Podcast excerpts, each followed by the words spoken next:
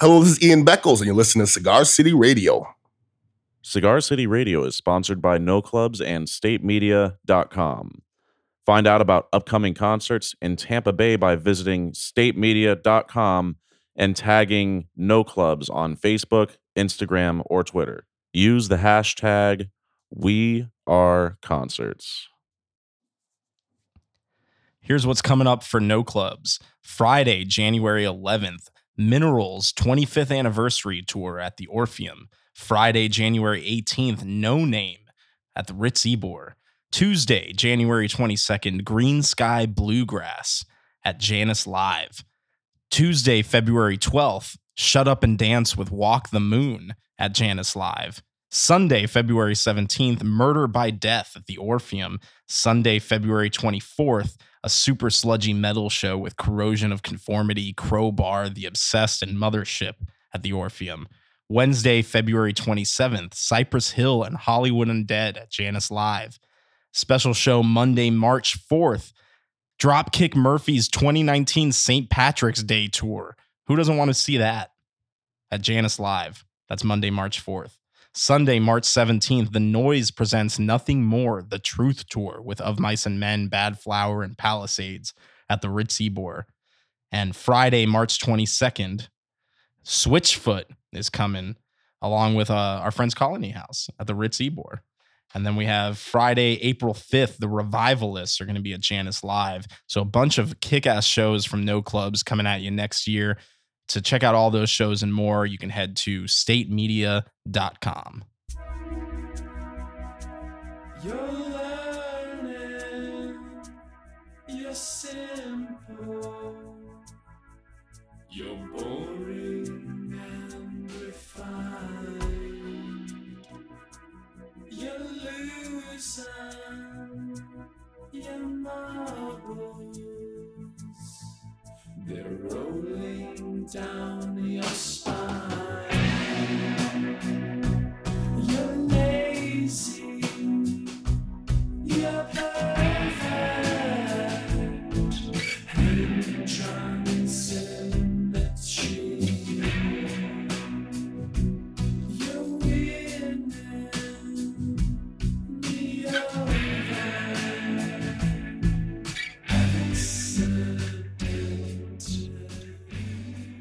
Welcome to Cigar City Radio, episode number 90.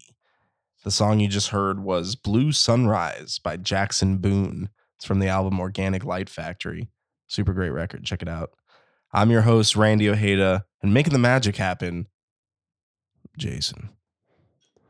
Randy, have you ever with toothpaste? Uh, why why Like do a- I even give you A this platform? steady mixture Why do toothpaste and water.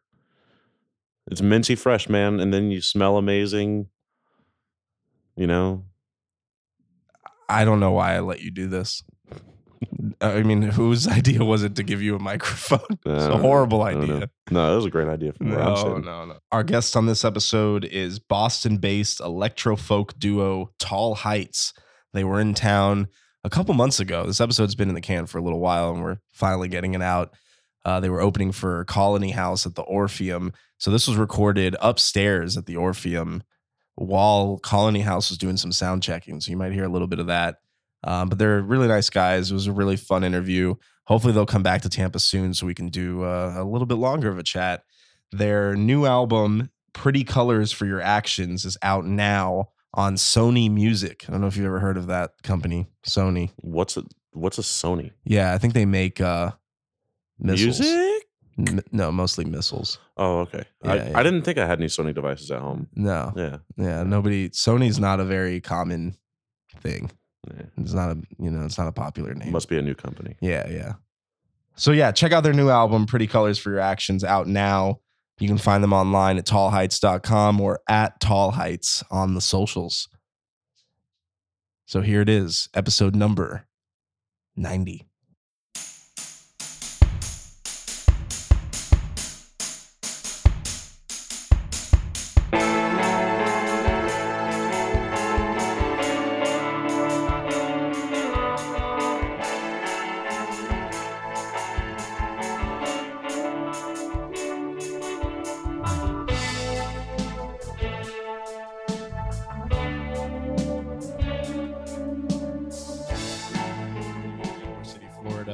We're in the upstairs area of the Orpheum. Colony House is getting ready to sound check behind us, so you might hear them a little bit. We're sitting with Paul and Tim from Tall Heights, who are playing tonight and have a new record coming out like next week, right? Yeah, a week from Friday. Yeah, it's October 5th is the new record. Yeah. And uh, so are you so what's the what's the plan then? Like what is the lead up to this new record? Like what's the next week going to be like for you guys? We're on the road um, for the next few days, and then we head home for actually the week of release. We'll be doing some press stuff in New York and uh, getting ready for the release tour, which comes soon after that. That's cool. Press stuff in New York. What does that what does that entail? Um, some morning TV, some interviews like this, some radio stuff. That's fun. That's awesome. It's okay.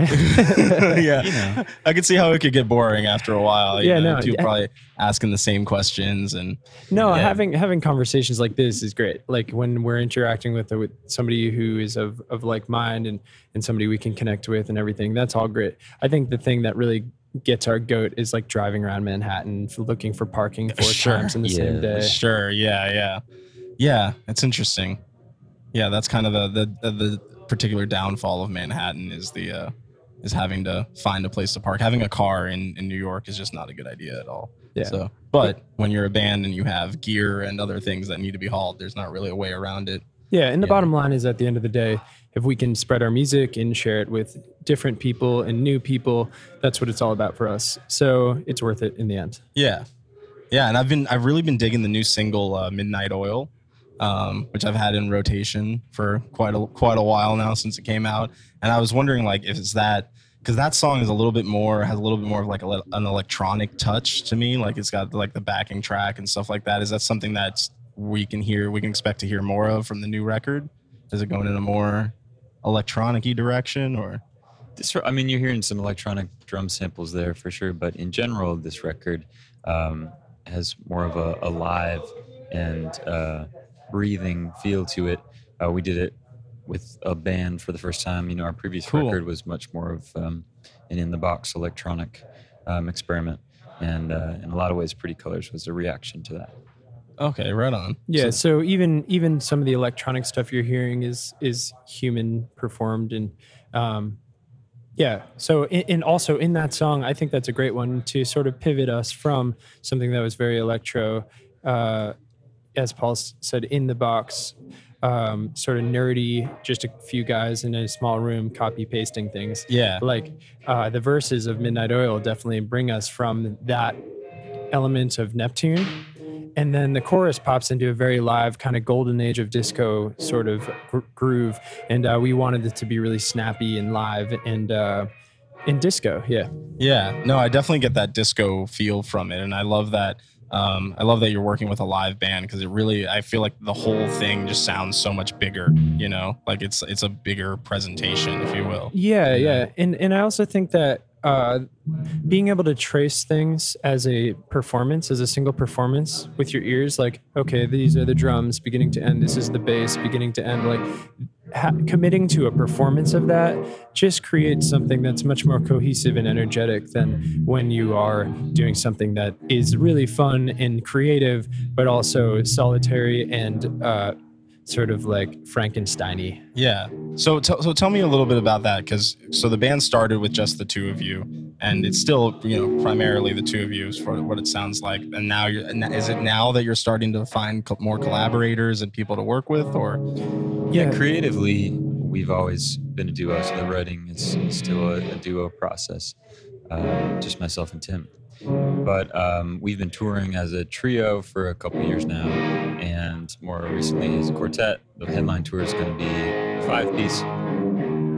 Um, and so, yeah, it's um, it's really fun to create band recordings in the studio and be able to bring a band out on the road. When we're doing the trio shows, it's fun and challenging in its own way, but we're all kind of like co- trying to cover a lot of yeah, trying to play a bunch of different things. Right. Yeah. Um, and yeah, we've had um, the luck to find two producers um, who worked really well together. We worked with one of them on our previous record, and um, and the other guy mixed our previous record, Neptune. And for this record, um, Oliver Hill, the one we used on Neptune, um, produced all the tracks, and Steve, the mixing engineer, came in and, and co-produced half the tracks. And having those uh, minds in the studio on this record, um, having one on, under our belt already, and now moving forward, um, yeah, it's it's a huge asset to us. I think I think regarding the question about what are we,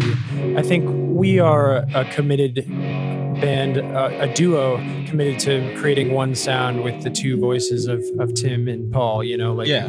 that's that's the cornerstone of what we do, um, and we feel that there's something greater happening and something that when we look back at our pre-existing catalog, we can see a consistency of sound in just the commitment to two voices, two perspectives, two humans to creating one voice. And so, with that in mind, once we kind of check that box, everything else becomes a lot less important on the production, band members, who else is around it. Like you can kind of you can you can contextualize that in a sort of uh, indie acoustic bedroom hush hush sort of vibe, or you can put that with a backing track that sounds like disco. And Yeah. either way, it'll be Tall Heights. That's our feeling about it anyway. So yeah, that's yeah. a really good way of looking at it. That like the core is the two of you, and then everything else is kind of like you know the dressing on top and the additional. things. Exactly. So you mentioned the headlining tour that's coming up, and I know you have a super busy fall. You know, with this album Yeah. coming out and the headlining tour. So so walk us through kind of what your schedule's like over the next few months. Like what are you what are you expecting to do? We start out uh, in the Northeast.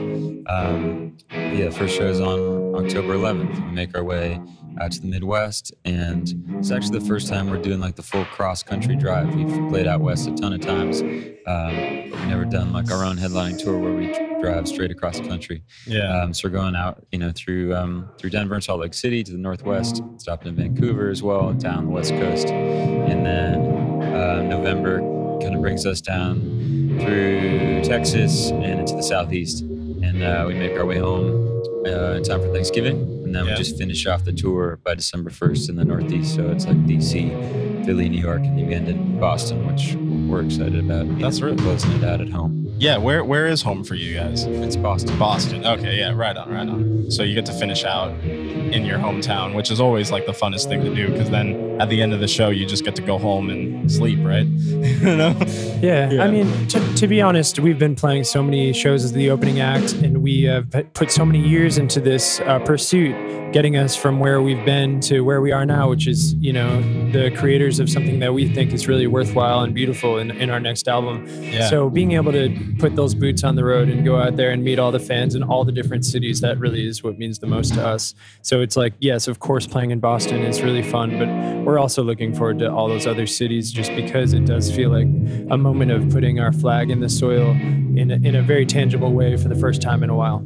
Yeah, no, that's really cool, and it's a like that's sort of the best way to to grow a band these days is to really like get out there and meet the people that are consuming your music, you know, rather than just kind of putting out videos or putting out Yeah, products. so- and, and, and like business strategy aside, it just means a lot to us personally. Yeah, I can only imagine. You know, like uh, I was saying, it's like oh, four in the afternoon right now, and there's already like a handful of kids outside that are waiting for the show, and you know, some of them got the Tall Heights shirts on too. So it's like that's really cool that you know people are are getting hip enough to to wait in line for you. You know that like how does that make you feel? Yeah, we we started out as street performers, and um, the idea of being able to travel to other cities and have people like come out to see us because they knew our music and and wanted to hear it live was like pretty pretty mind blowing to us. That was that was the singular dream, Yeah, um, and so um, you know, getting to do that in a in a national way is, is a pretty incredible feeling. So how did the two of you meet? As, as like as street performers or We grew up together, actually. Okay. Um, yeah, and uh, for a long time, I was sort of like the little brother. Uh, my older brother was really great friends with with his um, with with him. My Yeah. older brother was his best friend, and so uh, so we've always been in each other's lives in one way or another uh, since like first grade. Um, and uh, yeah, we started singing together in the most meaningful way, street performing in 2010. Uh, that was sort of like the aha moment for us um, after years of singing in different groups and different capacities together. Once we were out on the street and we started noticing the way we could make people stop and sit and listen, that was the moment that we knew that there was something special and something worthwhile for us to kind of push out nationally. yeah, that's really cool. So did you? So how long were you doing street performing before you were like, all right, let's let's do this? We were doing it for three or four years, I mean, Okay. just summer months. But yeah, we would go out there every day. We'd haul a PA out there, like way too bulky of a PA, like this huge, huge old uh, mixing board and like two heavy speakers. And Oh we my just gosh! like never really got hip to the the you know dolly thing to like drag the gear. right. Also because it's it's Faneuil Hall Marketplace, which is kind of a big tourist hub, and it's all these like really rough cobblestones. So oh yeah. maybe that's why. But we would kind of like do this like heavy lifting workout hustle to get our stuff out there and plop ourselves down. And Yeah. How long did you street perform? um, we did it for three or four years, mostly in, in the summer months. But we would go out there every day, and uh, and we'd lug this really heavy PA out there in the heat, this huge mixing board and a couple heavy PA heads, and uh, and all our gear in a little suitcase with our CDs and. Um, and you know, initially, cover songs were what got people to stop walking and to pay attention for a few seconds, and maybe whatever, sign the email list or grab a CD. And so naturally, Yeah. we started doing that more and more and more. We're playing cover songs, and that was productive in you know in a practice setting in a way, singing with each other. But um, there's this one night where we were set up in the evening hours, sun had gone down, and uh, at a certain hour, all the kind of street lamps come on, and um, the trees have lights on them, and it's like this kind of little magical moment in the evening.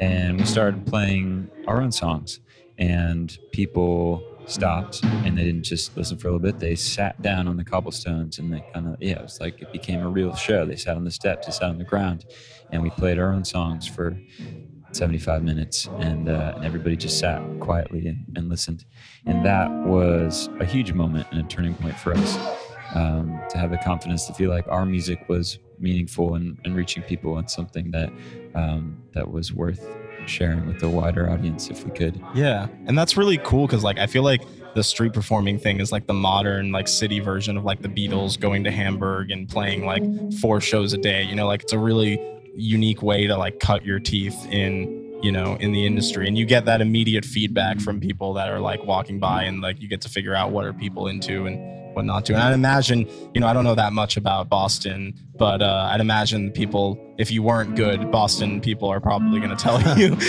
Well, actually, B- Boston people are are a very small slice of who's out there at, at Faneuil Hall Marketplace. It's a it's a tourist Oh, yeah, like center. said. Yeah, so yeah. people from all over the world, and I do think there's something really valuable about that binary reaction: either stop and listen or keep walking. yeah Um, but for me, it's not about finding out what they like, but actually realizing your power as somebody with with a song and with an intention and and being able to to channel something out there in a in an energetic way. And I mean energetic, even in the most subtle of ways.